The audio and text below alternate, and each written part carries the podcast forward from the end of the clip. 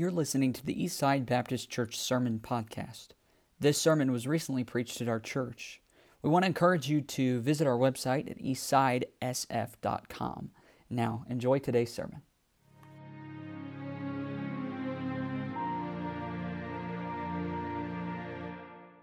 Hebrews chapter number 11.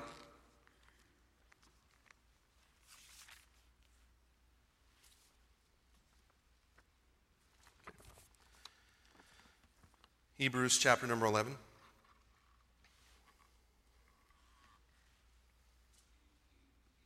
I've entitled this message Modern Miracles. Modern Miracles. Now, when I use the term miracle today, I do not mean like some would use the term miracle today. I'm not talking about Benny Hinn walking up and slapping somebody upside the forehead and then calling it a miracle. Uh, I'm, I'm talking about when God does something that we cannot explain naturalistically humanistically or any otheristically. It is the invisible hand of the Lord. I've actually seen pictures or video clips of him where he waves his hand around the air as if he's some, in some mystical fashion grabbing something out of the air. And then he takes his, his supposed spiritual baseball bat and then hits it up in the stands, and some people fall over. Let me tell you something that's mockery. That's blasphemy against the Holy Spirit if I have never seen it before. I mean, the ability that man had, has the power to grab God out of the air and treat it in such a fashion that's not what I'm talking about when I use the term miracle today. I'm talking about when God does something that we do not understand. It's the invisible hand of the Lord. And I want you to know that I stand here today, my very existence being a miracle. And as we know from the scriptures, every miracle begins with faith. Cortland Bryant was born January 13th, 1917, in the city of Boston, Massachusetts. His early life was in the wake of the Great War, otherwise known as World War I. At the age of 11, while attending his aunt's funeral, the Lord began to impress upon him the desire to become his minister. Not desiring to pursue such a course, he denied God and set on his own path. By the beginning of World War II, he had finished high school and was starting college to obtain his bachelor's degree in accounting. With the war raging on in Europe and it seeming more likely that America would become involved in the conflict, young Mr. Bryant was drafted in the Army with only three credits remaining before he finished his college studies. That's one class. While training for his future possible deployment to Europe, he spent his weekend studying and finishing his last class. On, he graduated in May of 1941 despite many obstacles and difficulties. On December 7th, 1941, with a vicious and calculated attack, Japan bombed our Pacific naval port at Pearl Harbor. It was during this time that Mr. Bryant surrendered his life and made his life altering promise to God. He told God that if he got him through the war, he would become his minister. One day preceding his deployment, his regiment went on a forced march of 50 miles through the streets and on some treacherous ground. The pavement and terrain was grueling in the feet and knees of the soldiers, and Mr. Bryant was injured. He proceeded to get medical attention for his knee and received a shot of Novocaine to the spine to help with the pain. And sh- uh, shortly after this treatment, Mr. Bryant became suddenly paralyzed from head to toe. The doctors were stunned at the sudden onset of paralysis. Baffled and confused and not knowing what to do, they diagnosed him with polio. The, uh, the doctors attempting to save young Mr. Bryant from a life of paralysis tried an experimental surgery, which failed miserably. The lead doctor, in order to cover up this failed surgery, declared Mr. Bryant dead on the operating table and had him placed in the morgue. What I want you to see from this message today is that you must have faith in God if you want to experience the miraculous. You must have faith in God if you want to experience the miraculous. Let me tell you something. We are in a dark time in our country. You can just look, turn on the news channel, look anywhere in, in the streets, go around in town, you can see we are in a very dark day. People are walking around with their heads held low, not high. I believe that God is humbling our nation. But listen, if we want to see the revivals that we have been praying for so earnestly for so many years, it is going to be when we put our faith in God and we ask God to work a miracle in this situation. First thing I want you to see from this message is the principles of faith. The principles of faith. What is faith? If I were to ask everybody in here to give me a definition of faith, I bet every single hand would probably go up. But oftentimes, what we perceive something to be is not necessarily what it is because how do we learn what words are? Do we, not, we go to grade school and we're taught from a very young age what a word means. I mean, uh, the teacher, she'll go to the dictionary and she'll write down this word and she'll write down the definition and she'll make us memorize it. That's how we learn what words are. We're taught them in school. But you know, Where does this word actually come from? It comes from a group of men who've come together and they've agreed that according to our English language that this is what the word means. And so they define it as this, this fashion. And so they tell us that this is what the word means, even though it may not actually be the way God defines this Christian word. Let me give you Webster's dictionary. Webster defines faith as some faith is confidence or trust in a person or thing. Belief that is not based on proof. Belief in God or in the doctrines or teachings of religion. Did you catch that? Belief that is not based on proof. You see, the world defines faith as something that is not based in fact or reality. It basically sums up faith as a chance of luck. So, faith, according to the world, is nothing more than picking what sounds best to you according to your own knowledge and then placing your bet on it.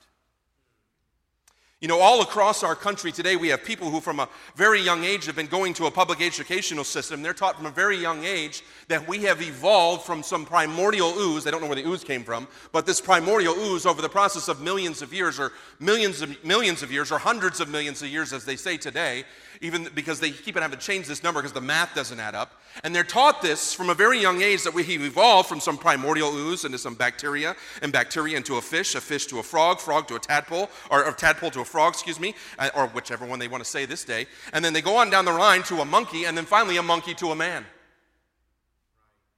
And they're taught this all across our nation today that this is how we came to be.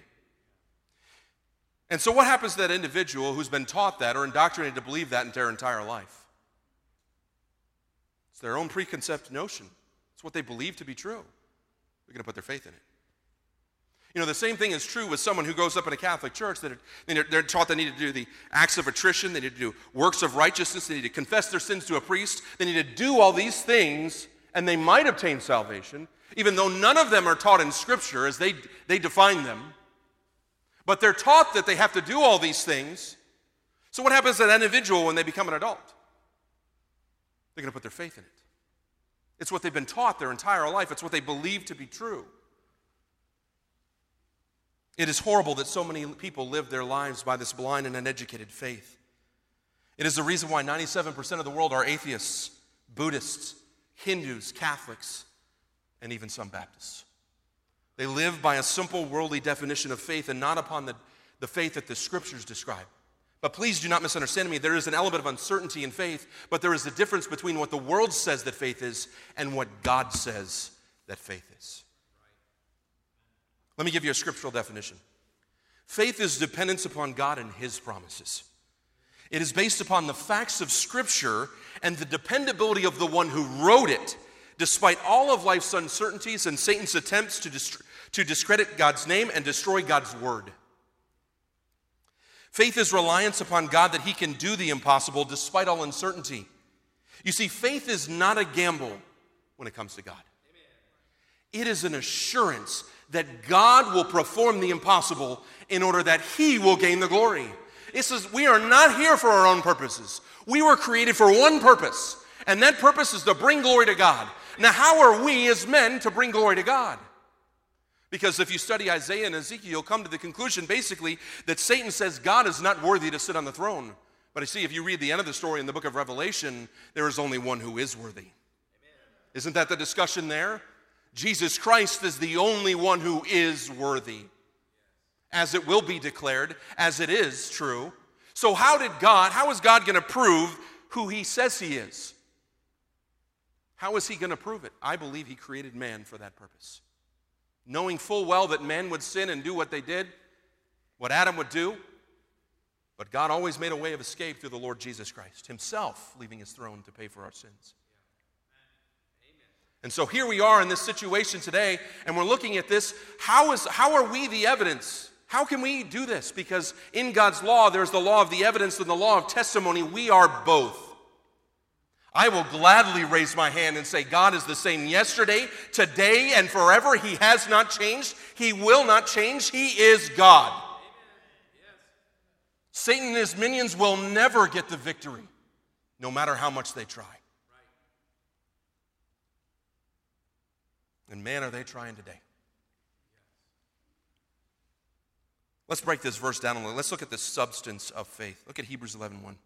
It says, Now faith is the substance of things hoped for, the evidence of things not seen. The, the, the first word for sub, or the, the first substance of faith, according to verse 1, is hope. Notice here in verse 1 that the word substance means essence or, or material or matter. The true essence or the matter or the material are the foundation of faith, according to this verse, is hope. But notice in verse 1 that hope is being described as future, while the evidence is being described as past.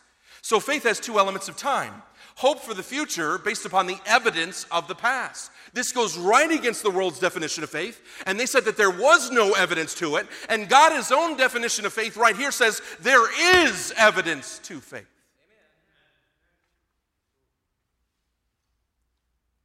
The second substance of faith is testimony. Look at verse 2.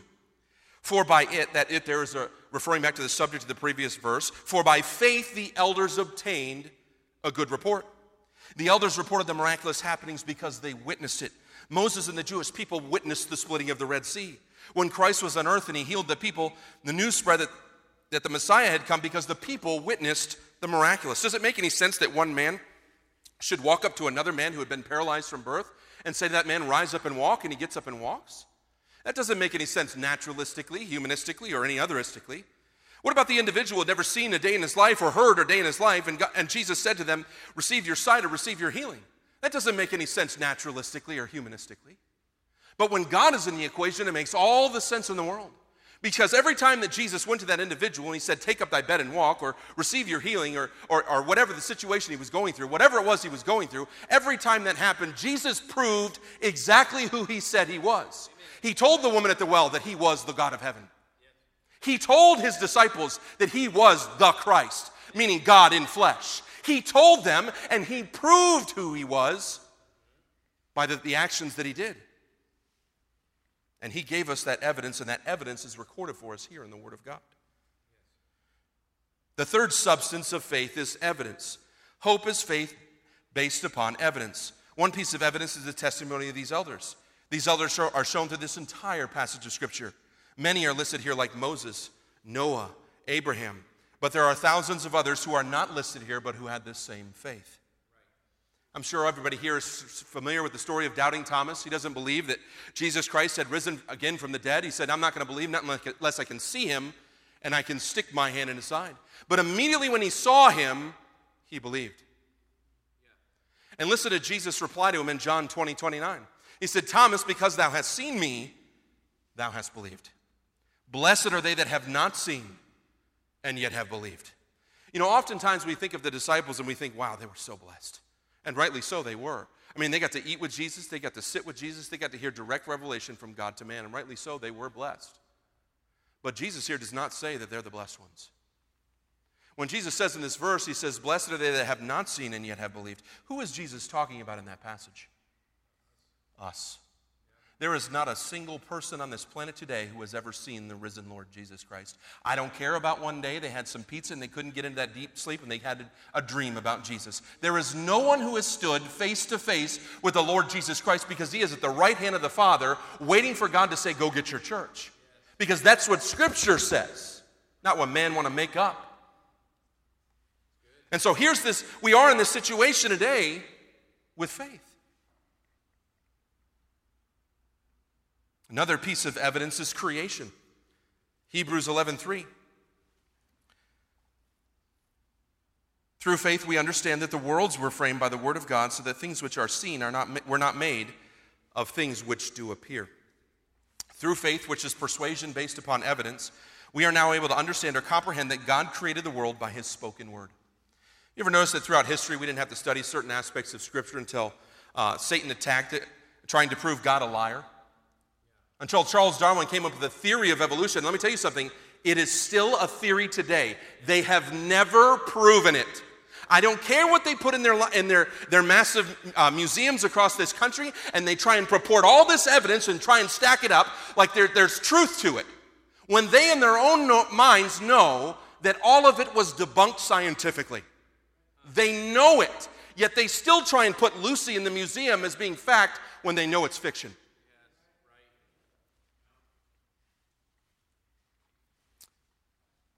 I love science. One of my favorite subjects in school. I absolutely love science.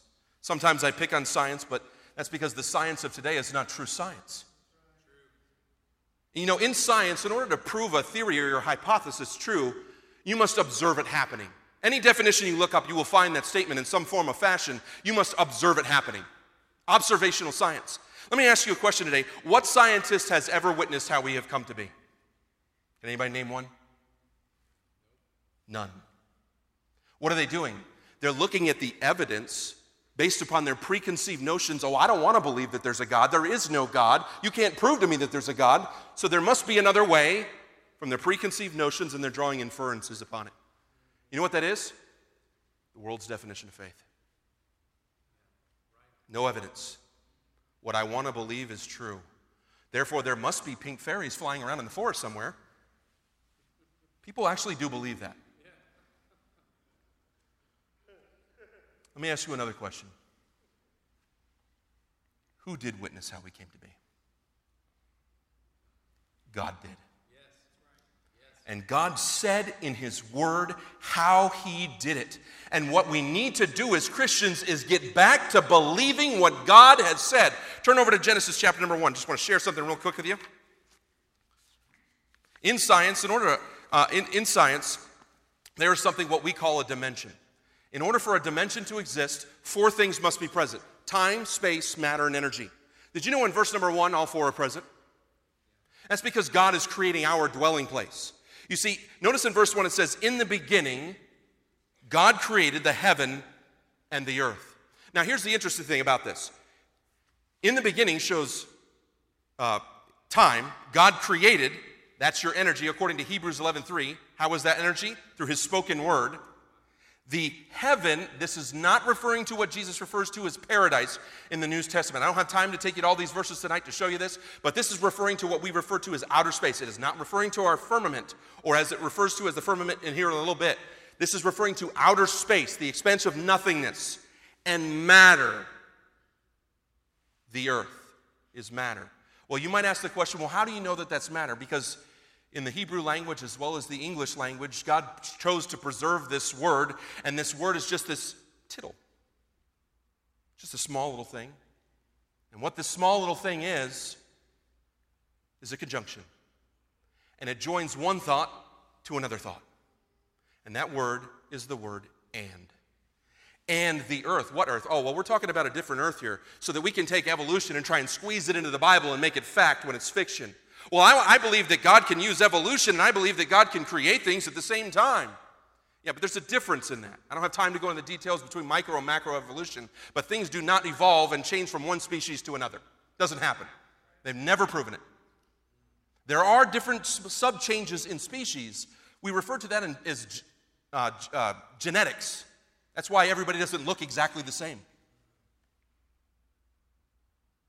But notice it says that the earth there, matter, was without form and void, and darkness was upon the face of the deep, and the Spirit of God moved upon the face of the waters.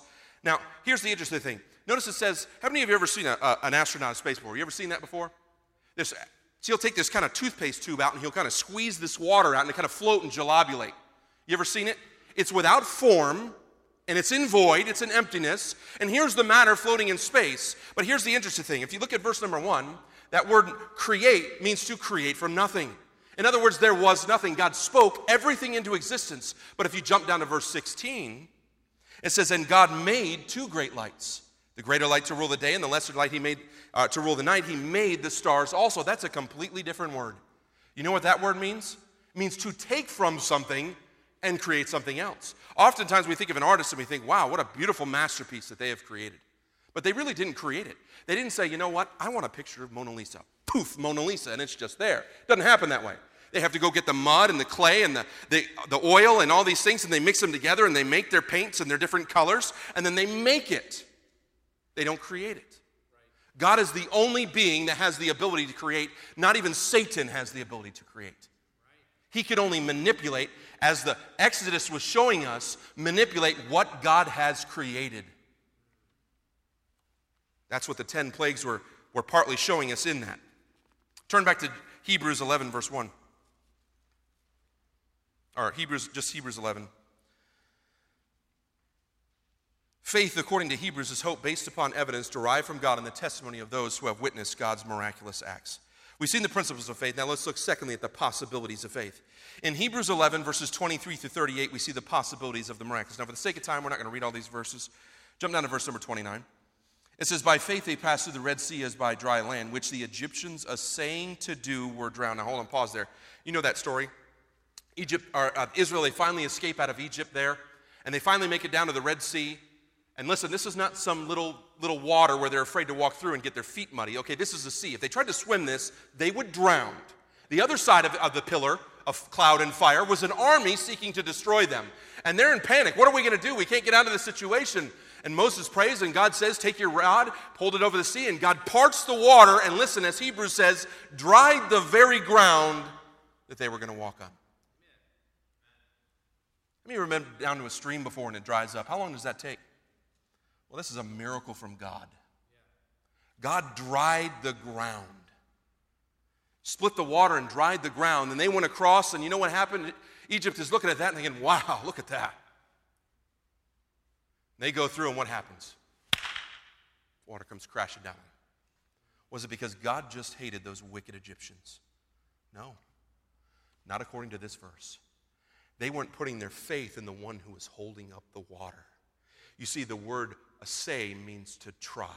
They tried it in their own might. They thought, hey, we can do it. If they can, so can we. And they went through, and that water killed them and came down and crushed them and destroyed them. It wasn't because God hated them, because they weren't trusting in the one who was holding up the waters. Just as Cain didn't trust in, in the way that God had told him in the original, in the Garden of Eden, and, and Abel did. Abel said, I'm going to trust God and provide that sacrifice. And he did, and Cain knew, but he chose not to. He tried to do it in his own might. There is a way which seemeth right unto a man, but the end thereof are the ways of death. And that way is trying not to do it God's way. It has always been by faith. Faith looking forward to the finished work of Christ, or faith in our present time looking back to what Jesus Christ has done. It has always been by faith in the finished work of Jesus Christ. Verse number 30 By faith, the walls of Jericho fell down if they were compassed about seven days. By faith, the harlot Rahab perished not with them that believed not when they received the spies with peace. And what shall I say more? For time would fail me to tell you of Gideon and of Barak and of Samson, and of Jephthah, and of David also, and of Samuel, of the prophets, who through faith subdued kingdoms, wrought righteousness, obtained promises, stopped the mouths of lions. Jump down to verse 38. Of whom the world was not worthy. God says that those that put their faith in him, that the world is not even worthy of them. Faith makes prayer successful. Have you ever thought about prayer? I mean, genuinely just given thought to it? Prayer is bringing what we need or our heart's desires to God. But you know, we can pray all day long and never get a single prayer answered. Because prayer without faith is pointless. It is nothing more than a running of the lips and hoping that someone will answer. There are people all over this world today. They go to their Buddhist shrines, their Hindu temples, their Catholic churches, and they'll go and they'll bow down before some dead, dumb idol made with man's hands, molded by man. Makes absolutely no sense to me. And they'll bow down for this dumb idol that thinking that it can answer their prayers, and they'll do this over and over. They'll light their, scent, their things, they'll ring their gongs, they'll cast their gold and their money before it, and there'll be this great big gold altar that people are starving in the streets. And here they are bowing down before this, for this thing, and the answer is right before them take it and go. Feed your family. This idol can't answer your prayers. And they'll pray to it every single day, hoping for a semblance of an answer. Yet we who serve the living God, do we pray? When God says in His Word that He inclines His ear unto us, do we really pray? What happened to the days of old when churches would meet and have a real, genuine prayer meeting? Where it was, I'm not, don't, don't, don't criticize, I'm not being critical here. Please understand, I realize we're in a prayer meeting time, and sometimes this happens. But what I'm saying is, where are the days that we met for the purpose of praying? I'm not talking about Wednesday night. I'm talking about when we meet on a Thursday or a Friday and we commit to ourselves, you know what? We're going to pray. We're going to pray for this hardship. We're going to pray for this country. We're going to get together as men, as women, as whatever, and we're going to pray that God will work in this situation. Let me tell you something. When we get back to our closets and do as Jesus commanded us to do, to go and get alone, that is when we're going to see God work. That is when we're going to see God do the miracles He did in the old in the old times. When our faith is in other people and it's in Him.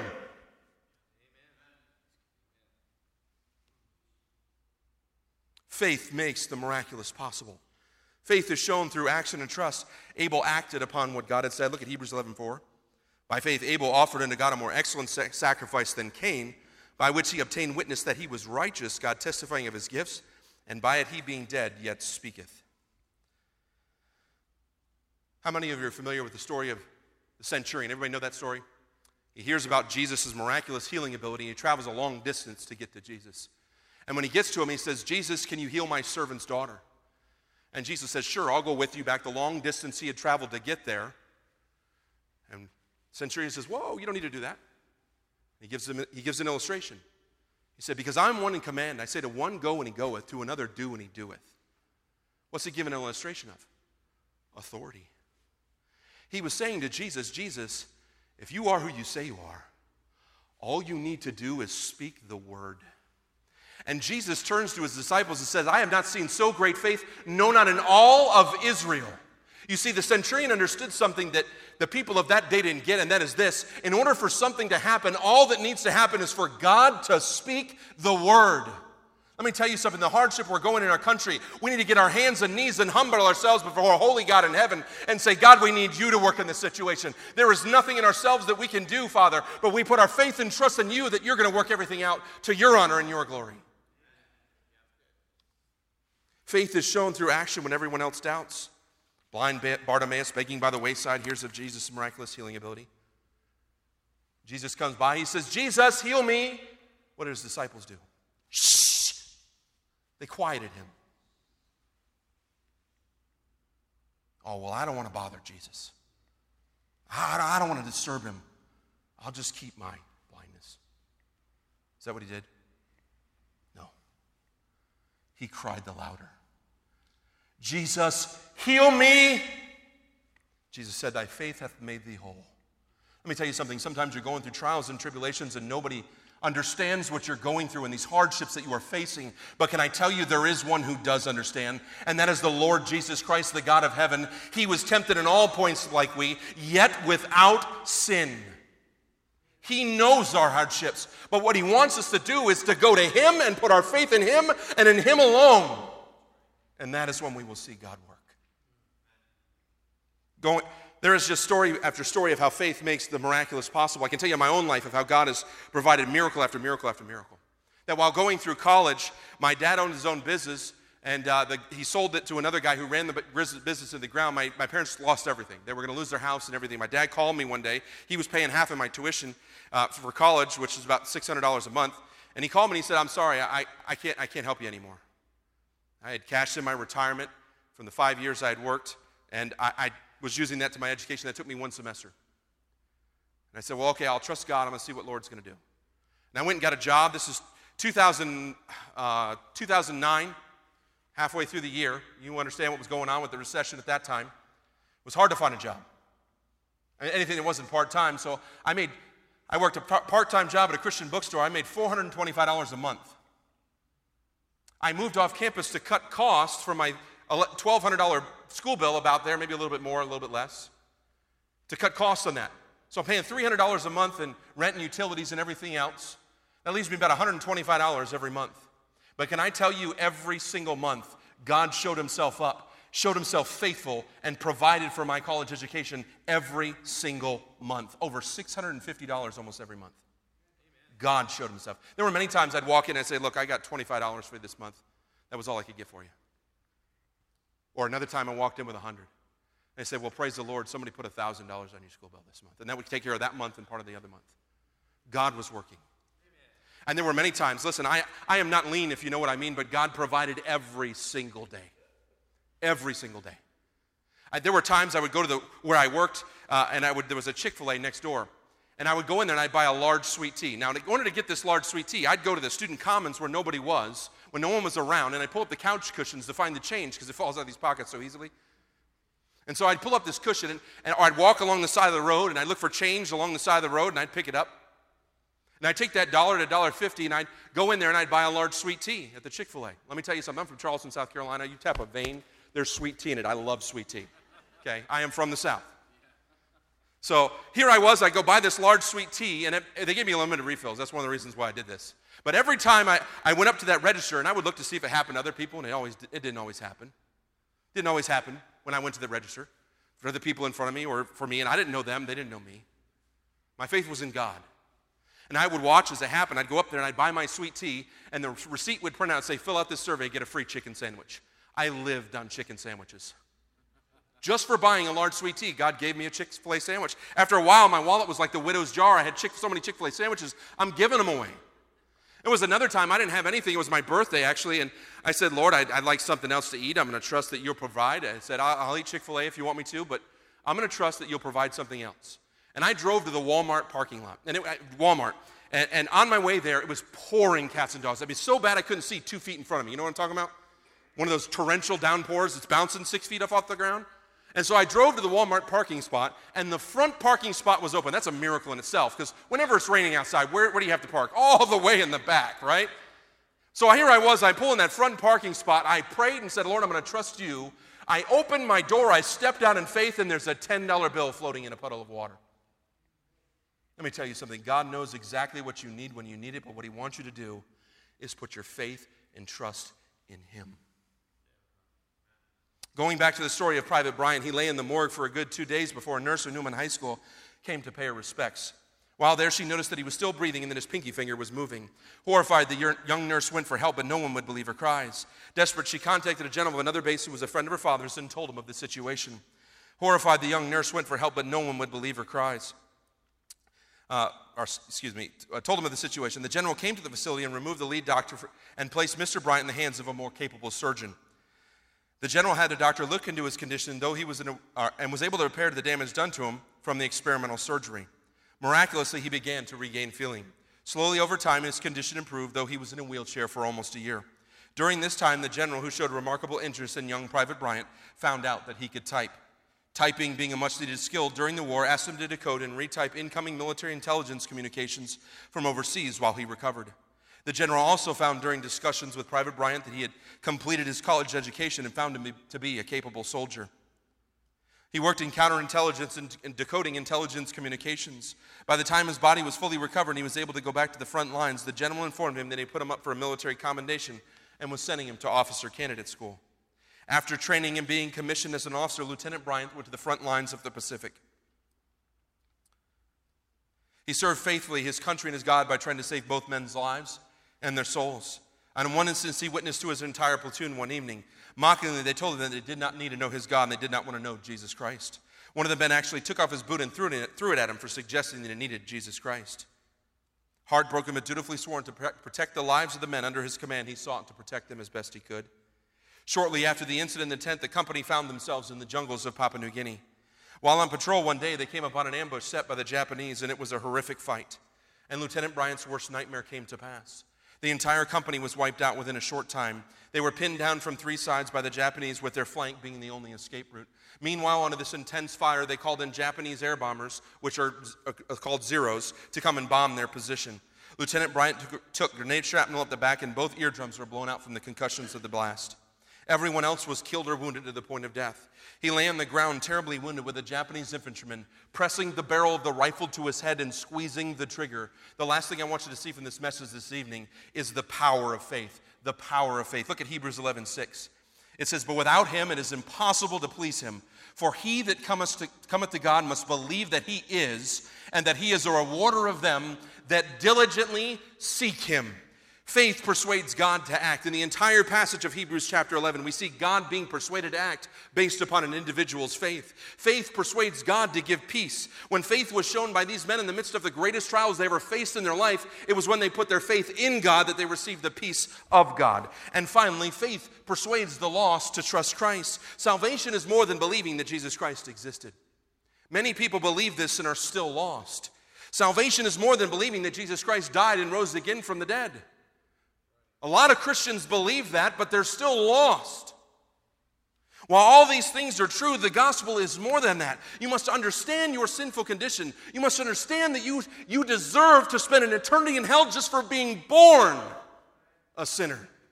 But who are we in this life that we think that there is something good and innate in us that we can please God, that somehow our good works will ever outweigh our bad? We try and justify ourselves before God. Well, God, I know I sinned here, but hey, I gave 20 bucks to this person down the street, this homeless guy. That should, that should build me some up from the sins I've done. Listen to this verse in Isaiah 64 6 says, But all we like an unclean thing, and all our righteousness, those good things we think we do, are as filthy rags. And we all do fade as a leaf, and our iniquities, like the wind, have taken us away. There is nothing good in ourselves. We are wicked and desperately wicked. As Romans 3 10 and 23 says, For all have sinned and come short of the glory of God. For there is none righteous, none, no, not one. God says we are all unrighteous and we all deserve an eternity in hell, but by the grace of God, He would provide a way of escape, and that is through the Lord Jesus Christ, the God of heaven who came to this earth to pay for our sins. As Romans 3:18 says, He that believeth on him is not condemned, because he hath not believed, or because he hath believed, or excuse me, he that believeth on him is not condemned, but he that believeth not is condemned already, because he hath not believed in the name of the only Son of God. As John 3:36 says, He that believeth on the Son, on the Son hath everlasting life, and he that believeth not the Son shall not see life, but the wrath of God abideth upon him. In other words, if you're in this situation and you're thinking that there's something you can do to get to heaven, you're going to hell. There is nothing you can do. The only thing you have the opportunity and the ability to do is to put your faith not off of your, in yourself and to put your faith and trust in what Jesus Christ has done. Because he is the only one who never one time sinned, never had that wicked thought. He was holy and pure without blame, and as scripture says, that he went to a cross and died. For the wages of sin is death. He didn't have any sin to die for. And for whom did he die? The rest of that verse is, But the gift of God is eternal life through Jesus Christ our Lord. Jesus Christ took everything and it was all nailed to him. But the story didn't end there. He was buried, and three days later, he came up from the grave, showing he had victory over sin and death. So that we, through faith, can look to Christ and put our faith in him and in him alone. As Romans 3 10 and 9, uh, 10, 10 and 9 9 through 10 and 13 says, But that if thou shalt confess with thy mouth the Lord Jesus, and shalt believe in thine heart, thou shalt be saved. For with the mouth confession is made unto salvation, and with the heart uh, man believeth unto righteousness. Or, excuse me, I got that backwards. And shall believe in thine heart that God hath risen from the dead, thou shalt be saved. For with the heart, I did get it right. For the heart, for with the heart man believeth in unto righteousness, and with the mouth confession is made unto salvation. For whosoever shall call upon the name of the Lord shall be saved. Listen, it isn't about us. It's all about him. And he has done it all. And all we need to do is put our faith and trust in him and him alone. In closing, we last left Lieutenant Cortland Bryant wounded in Papua New Guinea at the point of death. A rifle aimed at his head by a Japanese infantryman, bleeding from shrapnel all over his back and, a, uh, and, and two ruptured eardrums from the concussion bombs that were dropped. Barrel to the head and the infantryman squeezing the trigger when his commanding officer yelled, Stop. He ordered the man to let him suffer because he was as good as dead already. The Japanese dispersed and left Lieutenant Bryant to die. For about a day, he lay on the ground at the point of death until he was rescued by American forces searching for the lost company. He was the only survivor of the ambush and carried the marks of his death, uh, of the skirmish until his death many years later. Many other miraculous events happened to Lieutenant Bryant before his career ended in the Army. As promised, after the war, he left the military went in the seminary he became a Baptist pastor for 30 years. For years, he had struggled with survival and it plagued him through most of his ministry. It wasn't sev- uh, until his 70s that he met a man who had been paralyzed in the war, and a man had one thing to say to him. He thanked him for sharing Jesus Christ with him, despite his re- reaction at the time. Didn't even know the man survived. He thanked, for, he thanked him for sharing Jesus Christ with him, despite his reactions. If it had not been for Lieutenant Bryant's faithfulness to Christ, that man may never have met Jesus Christ. Let me tell you something. When you're standing in that grocery store line and you're seeing that individual with tattoos from head to toe, and we're looking at that individual thinking they're not going to fit in my church, and the Holy Spirit is crying out, hey, no, you need to share gospel with him. You need to hand him a track. You need to invite him to church. And we're thinking ourselves, I can't talk to them. Let me tell you something. I've been there. I've been there. What do we really have to fear in our country? Really? I know things are kind of shaky now, But you hear about people going out in the streets and witnessing to people in the midst of all this, and people are getting saved while we sit in the comfort of our own churches. Let me tell you something we're never going to reach them if we don't get out of here and go out to them out there.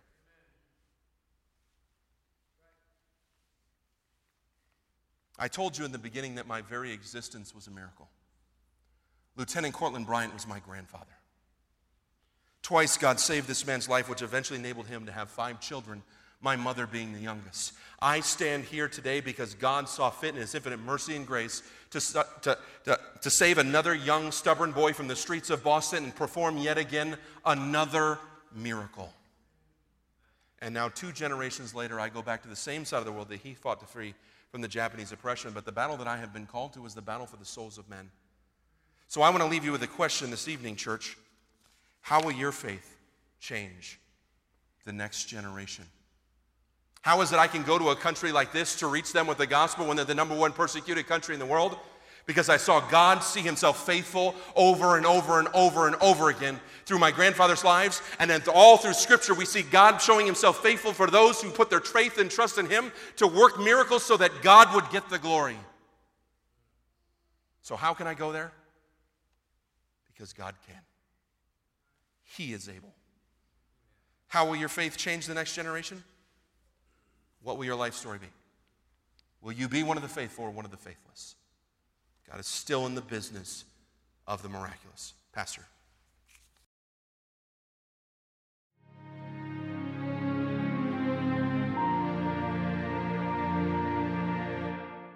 We want to encourage you to visit our website at eastsidesf.com.